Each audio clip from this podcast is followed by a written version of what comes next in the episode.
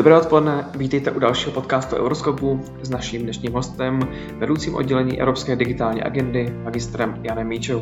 Dobrý den, děkuji za pozvání. Naším dnešním tématem je digitalizace a já nebudu již dlouho zdržovat a přijdu rovnou k první otázce. Evropská komise zveřejnila digitální kompas, který má čtyři základní dimenze. Dovednosti, digitální transformace podniků, zabezpečení a udržitelná digitální infrastruktura a digitalizace veřejných služeb. V čem vidíte největší mezery, a to jak v Evropské unii, tak v případě vlastně České republiky? Děkuji za otázku. My se digitálním kompasem a vlastně celým tím programem digitální dekády 2030 velice aktivně zabýváme. Co se týče eh, těch eh, mezer, a já pak možná zmíním i nějaké pozitivní deviace, které v České republice i v Evropské unii máme, tak eh, hezky to ilustruje DESI Index, to je vlastně celoevropský index pro digitální ekonomiku a společnost. Tam teda Česká republika je těsně pod průměrem, teďka jsme aktuálně na 18. místě. Eh, ten DESI index, jenom pro naše posluchače, je rozdělen vlastně na čtyři základní kategorie. Je tam lidský kapitál, konektivita, integrace digitálních eh, technologií a digitální veřejné služby. A Česká republika má ty červené čísla například u eh, digitálních dovedností, ale týká se to už pokročilých digitálních dovedností, takže to máme už nějaké využívání třeba systému umělé inteligence, nějaké znalosti v oblasti kybernetické bezpečnosti. Netýká se to těch základních digitálních dovedností, jako je zapnout počítač, vypnout počítač, to na tom jsme velmi obstojně. A takže mezery máme u toho pokročilého digitálního vzdělávání. Velký strašák eh, v tom celoevropském měřítku je zapojení žen do, do IT. Tam opravdu jsme na posledním místě a je nám to ne, že vytýkáno, ale jako upozorňováno ze strany Evropské komise, že by Česká republika s tím měla něco dělat a dá se s tím dělat řada věcí, eh, například nějakým strukturálním způsobem umožnit eh, že nám větší zapojení do, eh, do studia IT a poté třeba jejich uplatnění na trhu práce. My máme Čekýtas, které jsou vlastně velmi, velmi aktivní v této oblasti tak eh, doufám, že i za podpory vlády anebo i nějakých dalších nevládních aktérů bude možné to, to podpořit, aby jsme se v tom DESI indexu a zrovna v tomhle tom indikátoru posunuli nahoru. Další takovým strašákem je pokrytí sítěmi 5G anebo využití elektronických faktur. Z těch eh, čtyřech vlastně oblastí, na které se DESI zaměřuje, tak eh, jsem zmiňoval, že tam jsou ty digitální veřejné služby a tam je vlastně problém v tom, že my sice máme ty digitální veřejné služby pro naše občany, ale pomalu je zavádíme. Ostatní členské státy ten proces toho zavádění těch služeb mají mnohem rychlejší a to nás vlastně brzdí v tom, aby jsme se v tom eh, žebříčku a tom indexu posunuli dál. Já jsem na začátku zmínil, že eh, se dotknu i nějakých teda pozitivních vlastností, protože samozřejmě teda jsme na 18. místě, ale Česká republika si vede velice dobře například v elektronickém obchodování. My máme velkou a širokou síť e-shopů, takže vlastně malé a střední podniky, které podnikají online, anebo naše firmy jsou na tom nejlépe ve využívání systému umělé inteligence vlastně, že v rámci jejich podnikání využívají ty systémy. Tam jsme na první, na první příčce v Evropské unii. Hm, děkuju. Um, teď bych se rád zeptal, jaké dopady digitalizace vlastně pocítí občané EU nejdříve? Co z toho všeho to vlastně bude? Jasně. Tam řada těch věcí není moc vidět. A když to vezmeme z té evropské úrovně, tak samozřejmě, když se dojedná nějaká legislativa na evropské úrovni, tak pak začíná teprve transpozice na národní úrovni. Takže všechno tu legislativu musí tedy národní instituce znova třeba poslat do národního parlamentu, novelizovat nějaké předpisy Um, takže tam je ta dlouhá doba implementace a zároveň se to třeba občanů nedotýká napřímo. Jedná se třeba o nějaké dílčí změny v regulaci online prostředí, které vlastně vy jako uživatel třeba Facebooku nebo i prostého internetu třeba nezaznamenáte, ale je to třeba o tom, že se vám nezobrazují některé reklamy, že se vám nevnucují nějací lidi, kteří se vám snaží prodat nějaké jejich služby, což souvisí vlastně i s GDPR a podobně ale třeba to, co pocítí občané napřímo nejdřív, tak vlastně je to pokračování roamingu. Loni byly prodlouženy pravidla roamingu,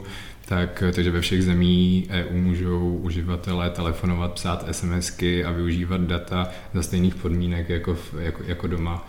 takže to si myslím, že každý jako ocenil a je to asi něco, co se vlastně dává i jako lajku toho, co, co Evropská unie pro, pro své občany dělá. Mm-hmm, teď ke třetí otázce na vás. Je podle vás reálné, že by i Česká republika mohla čerpat 20% z nástroje pro oživení a odolnost na digitální transformaci? tak ono to reálné je a vlastně je to i podmínka toho národního plánu obnovy, že každý ten členský stát musí minimálně těch 20% objemu těch financí investovat do, do digitálních projektů. V našem národním plánu obnovy je to zhruba 22% toho celkového objemu. A myslím si, že reálný to je, nicméně eh, ten balík těch peněz je, nechci říct časově omezený, nicméně musí se vyčerpat docela rychle, musí se začít čerpat už letos, aby to prostě ty projekty doběhly do roku 25 26, takže jediný, co tam jako vysí ve vzduchu, je rychlost vypisování těch projektů a těch výzev, Eh, aby se stihly ty peníze vyčerpat. Ty projekty vlastně jsou součástí toho národního plánu obnovy, takže tam máme od Evropské komise vlastně jakoby souhlas s tím, že to můžeme takhle čerpat. Mm, nicméně třeba i jako dění na Ukrajině zamíchalo těma kartama a je teďka možná jako na snadě otázka, jestli některé ty projekty a vlastně součást eh, těch dílčích částí Národního plánu obnovy by neměla být eh, změněna ve prospěch toho, aby jsme tady dokázali zvládat například uprchlickou krizi a tím pádem by nějaká jako flexibilita ze strany komise, e, změna těch, těch pilířů a třeba přesun těch financí mezi jednotlivými pilíři asi byla na snadě. Pojďme dál, děkuji. Jak se stojí Česká republika v oblasti mezinárodních projektů?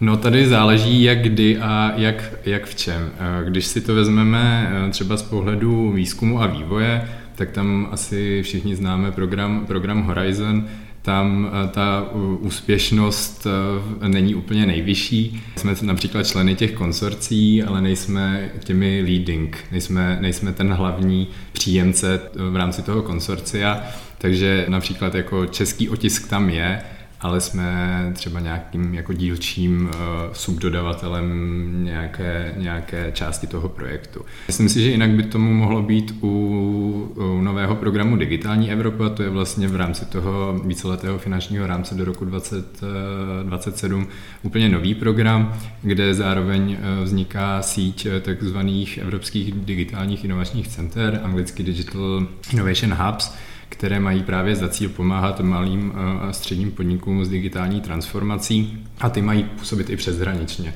Takže v České republice máme vytipované některé ty eh, Evropské eh, digitální inovační centra, která například v Ostravě, v Brně můžou působit přeshraničně a vlastně je to i ten úmysl Evropské komise, aby se tím pádem dílela nějaká praxe, praxe mezi státy navzájem. Mezinárodní projekty jsou pak předpokládány i vlastně už v tom zmíněném digitálním kompasu, v tom programu pro digitální dekádu 2030, kde Evropská komise vytipovala zhruba 11 oblastí.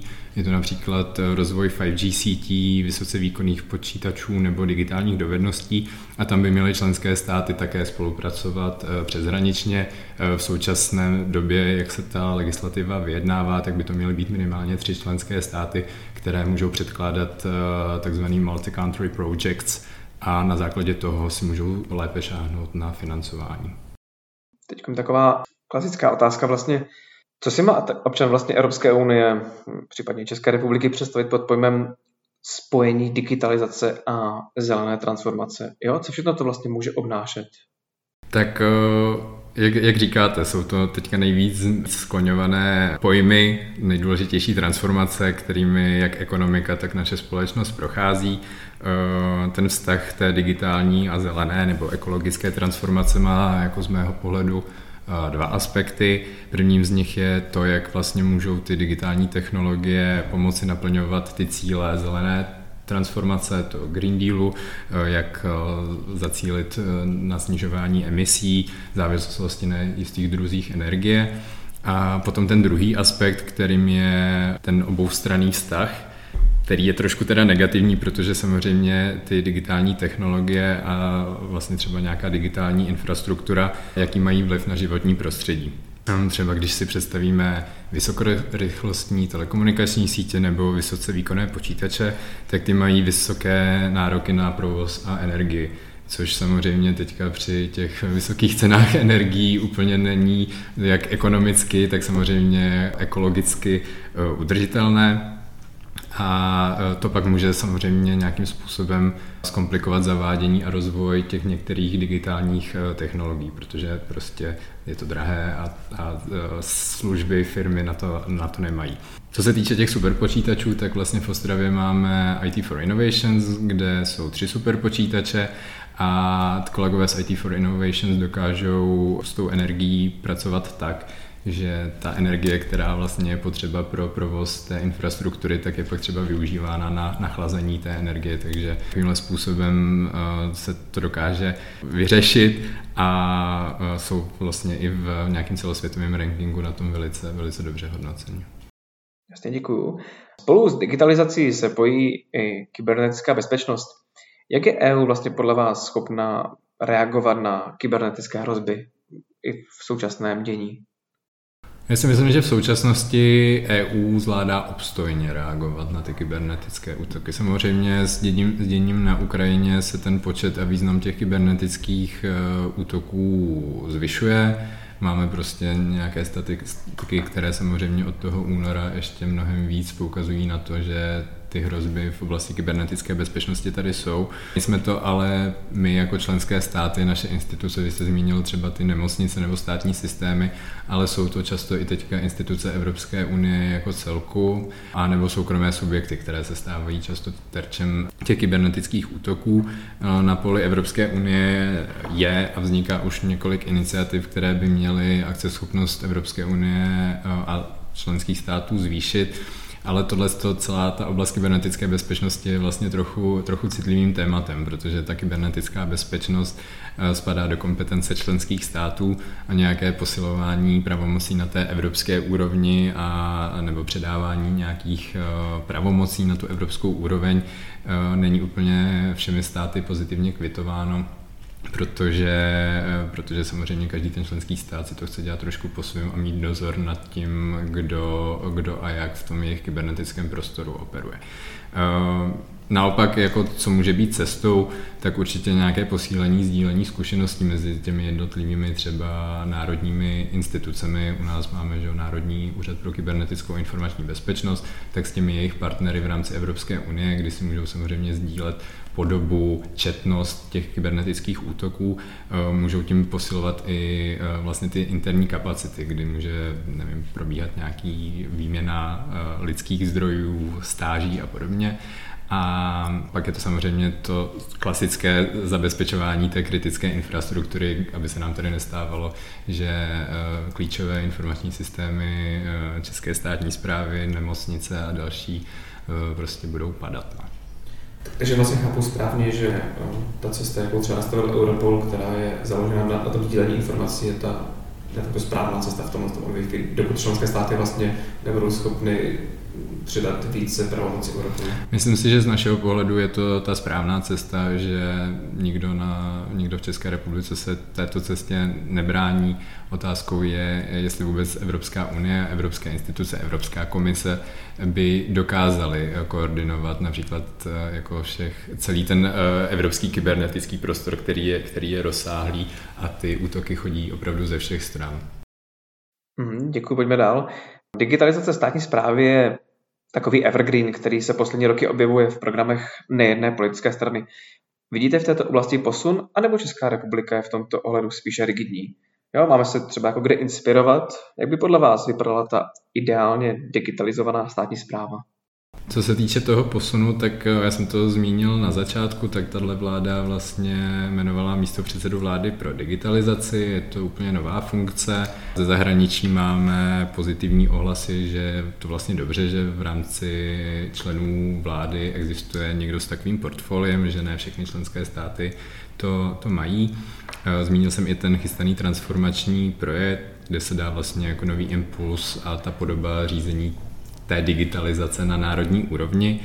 A skvěle digitalizovaná státní zpráva je podle mě ta, která bere nás všechny občany jako svoje zákazníky. Trošku takový ten business model, že my jsme vlastně zákazníci toho státu a stát by nám měl nabídnout ty nejlepší služby, automatizované, předvyplněné formuláře, například jako mít podání daní na, na jedno kliknutí, kdy vlastně jenom se tam nalijou ty data a vy si řeknete, jo, tak takhle nějak to bylo a jsou tam všechny, všechny údaje eh, z mojí strany a jenom to odkliknete, ne to, že si budeme všichni vyplňovat eh, ručně, dobře, teďka jsou už tam taky nějaké poloautomatizované formuláře, ale nějakým způsobem nabídnout ten komfort. To je z mého pohledu ta digitalizovaná státní zpráva a ten stát, jak, co by měl nabízet za služby nám jako občanům. Protože stát jako o nás ty data má. To je jenom o tom, že bohužel ty uh, systémy státní zprávy mezi sebou neumí komunikovat a já jsem byl nedávno v nemocnici, v jedné nemocnici, kde jsem teda musel oběhat čtyři oddělení a na každém tom oddělení jsem musel znovu popisovat svůj chorobopis, nějaká svá omezení a když už jsem to měl dělat po pátý, tak jsem se fakt trošku naštval a říkal jsem, že jsem v rámci jedné instituce, kde mají jeden informační systém, tak proč to musím znovu opakovat. A přestože se vlastně jako opravdu jedná o jeden interní informační systém, tak takhle by to mělo fungovat i v tom, i v tom státu, že ty státní instituce, eh, nemocnice, daňová zpráva mezi sebou budou komunikovat, protože ty data se se mění, ale některé věci se nemění. Dobře, tak se přestěhujete, ale když to zadáte změnu trvalého bydliště na, na jednom úřadě, tak by to automaticky měli vidět prostě i na dalších úřadech. Abyste se ptal ještě na ty inspirace, tak to souvisí vlastně i s tím DESI indexem, kdy vlastně na prvních příčkách v tom DESI indexu jsou severské země jako Estonsko, eh, Finsko, Dánsko, takže tyhle severské země nám můžou být nějakou inspirací a myslím si, že tam máme velmi dobré vztahy, tak eh, snad se kolegové poučí a nějaké to sdílení těch dobrých zkušeností tam jako bude posíleno. Není vlastně překvapení, že i téma, jako je digitalizace, neuniklo vlastně hledáčku různých dezinformací a tak dále. Někteří lidé eh, mohou brát digitalizaci jako hrozbu, jak mohou lehce přijít o svou práci, druzí zase jako nástroj hlubší kontroly státu. Jakým způsobem bychom měli nebo by bylo ideální informovat lidi o digitální transformaci tak, aby se nebáli, že jim vlastně ujel ten vlak. Digitální transformace v sobě nese ty výzvy i příležitosti, takže ten rozvoj, když se ty technologie vyvíjí, tak samozřejmě můžou sebou nést nějaké negativní dopady. Vy jste zmínil třeba to, že se někdo může bát o práci. To se samozřejmě stát může, protože zavedení nějaké nové technologie, to může mít opravdu dopad na ten trh práce a jde jenom o to, jak my a ten trh práce dokáže na to reagovat ve smyslu nějaké rekvalifikace, upskillingu, reskillingu a samozřejmě nás všechny tady děsí scénáře o Terminátorovi a o umělé inteligenci. Pak jsme tady měli dezinformace, co se týkají například 5G eh, a to, že to prostě šíření 5G signálu snižuje plodnost, včetně toho, že očkování proti COVID-19 naopak jako podporuje to, že my budeme vysílat 5G, 5G signál tak tyhle ty věci podle mě mají eh, jeden lék a to je jako vzdělávání a podpora toho kritického myšlení a osvěta celé společnosti. Tam to jde prostě napříč tou společností, ať se jedná o malé děti, nás, dospělé, ale vlastně i ty seniory. A taky jste zmiňoval to, aby se ty lidi necítili tak, že jim ujel vlak. To si myslím, že je vlastně otázka té starší generace. Mám rodiče, prarodiče, ty to nějakým způsobem zvládají, ale třeba jejich vrstevníci jsou na tom mnohem, mnohem hůř. A to je právě ten úkol pro tu nějakou mezigenerační komunikaci a roli každého z nás, aby jsme ty rodiče, prarodiče, ale vlastně i naše děti eh, drželi stále v nějakém jako obraze, co je, co je moderní, ale aby jsme jim neříkali, eh, jak to jenom využívat, ale co to sebou třeba nese i za ty, za ty rizika, protože ten, ten online prostor je opravdu v tomhle tom jako uh, triky a nebezpečný, že uh, můžeme sice rychle a pohodlně z domova něco okomentovat, ale zároveň je tam spousta jako uh, lidí, kteří to zneužívají a páchají třeba i trestnou činnost jako online. Takže tohle, to si myslím, že je cesta a zároveň cesta uh, nějaké prezentace na hezkých, skvělých příkladech, kdy si to ten člověk dokáže představit, co to, co to znamená. Protože se samozřejmě stává, že třeba ta starší generace úplně neví, co si pod tím pojmem online a uploadovat a, a ten slang, který třeba používáme my jako mladší generace, tak to si pod tím představit. Takže na nějakých jako praktických příkladech to, to ukazovat. Tak jo, za mě tohle je všechno. Já vám velice eh, děkuji za dnešní rozhovor s vámi a vy, drazí posluchači, si můžete poslechnout náš podcast na webu euroskop.cz, případně pod stejným jménem na sociálních sítích.